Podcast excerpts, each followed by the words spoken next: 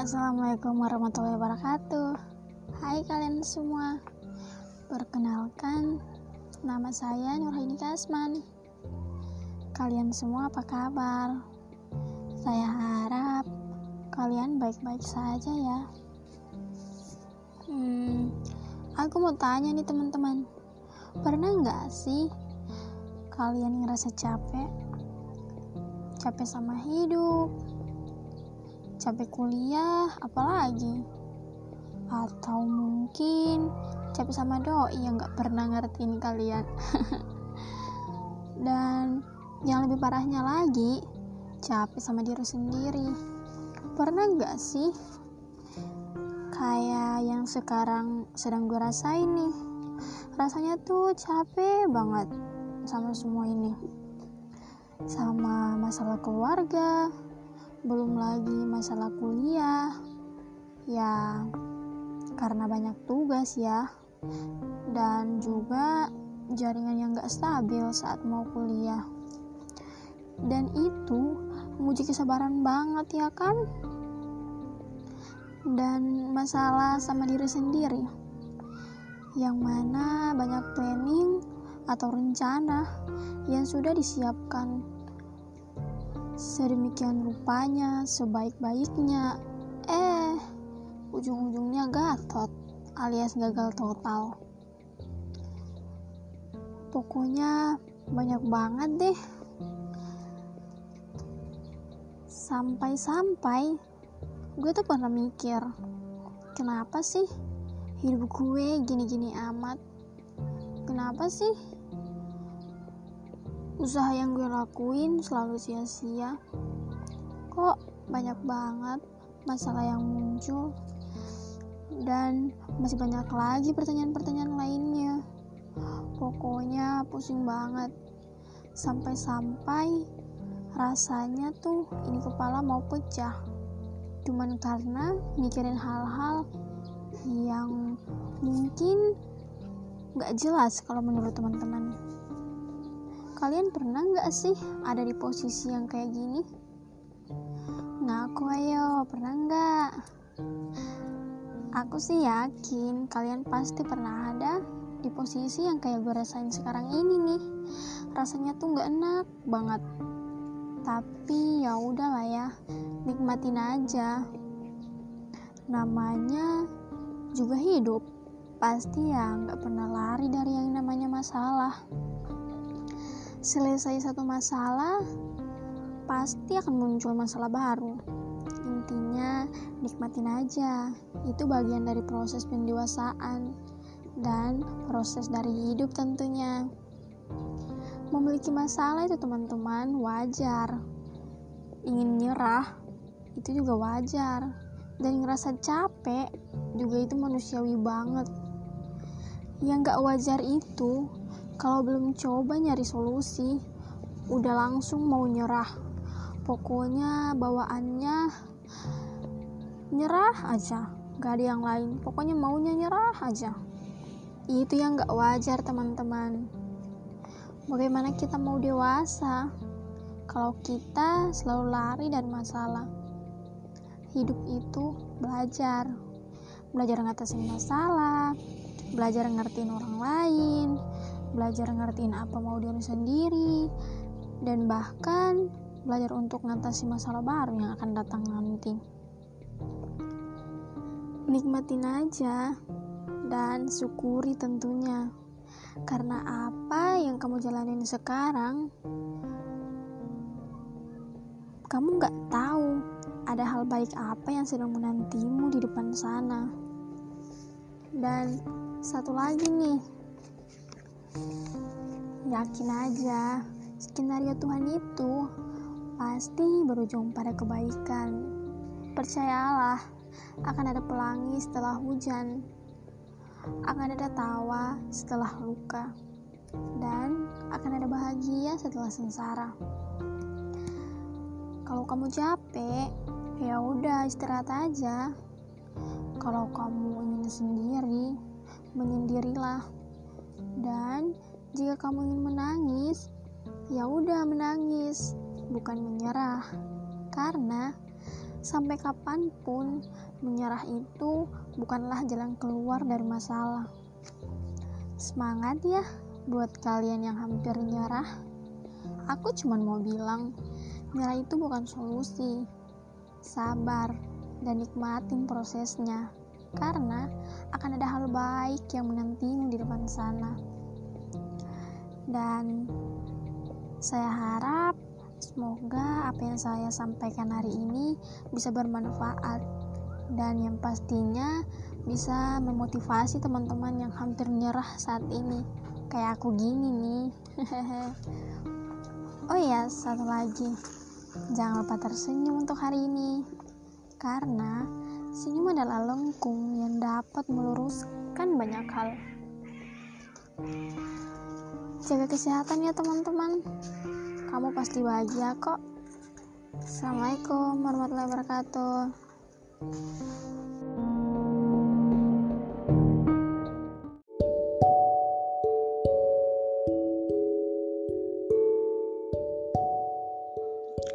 Assalamualaikum warahmatullahi wabarakatuh Hai teman-teman. Kembali lagi bersama saya Nurhaini Kasman. Hmm, Jadi teman-teman ini adalah podcast kedua saya. Podcast pertama saya yaitu Membahas mengenai untuk kita jangan mudah menyerah Dan jangan mudah putus asa. Dan untuk podcastku yang kedua ini saya akan membahas mengenai hmm, apa yo? Jadi saya akan membahas mengenai seluk beluk jurusan sastra Inggris. Kira-kira teman tahu nggak? Kira-kira teman-teman tahu nggak nih? Apa aja sih seluk beluk yang ada di dalam jurusan yang satu ini? Atau mungkin jurusan yang satu ini masih terdengar asing di telinga kalian semua? Mari saja kita bahas biar teman-teman juga mengetahui informasi-informasi mengenai jurusan sastra Inggris. Dan siapa tahu dari teman-teman semua ada yang berminat untuk masuk jurusan yang satu ini. Oke. Mari saja kita mulai ya teman-teman. Jadi, saya akan memulai dengan satu pertanyaan apa saja yang akan dipelajari di sastra Inggris. Jadi teman-teman, ada banyak yang akan dipelajari di jurusan sastra Inggris. Namun, dari berbagai sumber, hal-hal yang akan saya bahas inilah yang nantinya akan kamu pelajari hal-hal pentingnya. Yang pertama yaitu bahasa. Kalau teman-teman berada di jurusan sastra Inggris, itu pasti akan mengajarkan kalian mengenai bahasa, terutama bahasa Inggris. Tapi bukan bahasa Inggris saja ya, kamu juga akan mempelajari bahasa Indonesia.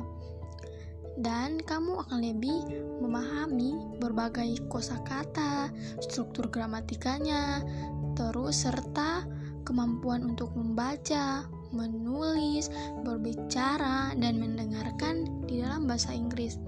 Jadi, Tentu saja jurusan ini akan membuat kamu bisa menguasai bahasa Inggris. Jadi yang kedua teman-teman yaitu sastra.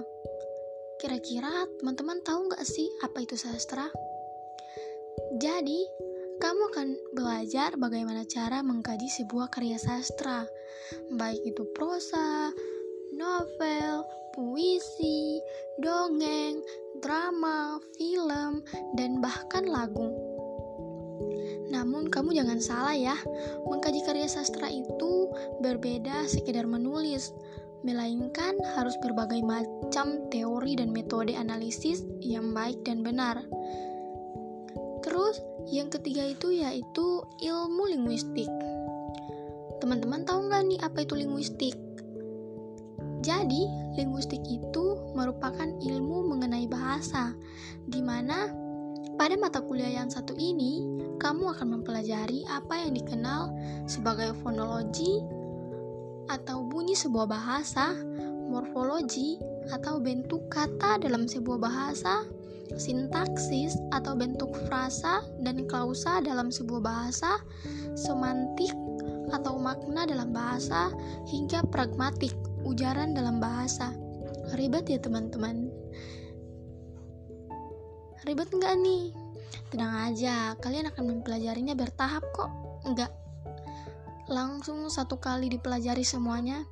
Pas ada tahapan-tahapannya sehingga itu akan memudahkan kalian untuk mempelajari semuanya.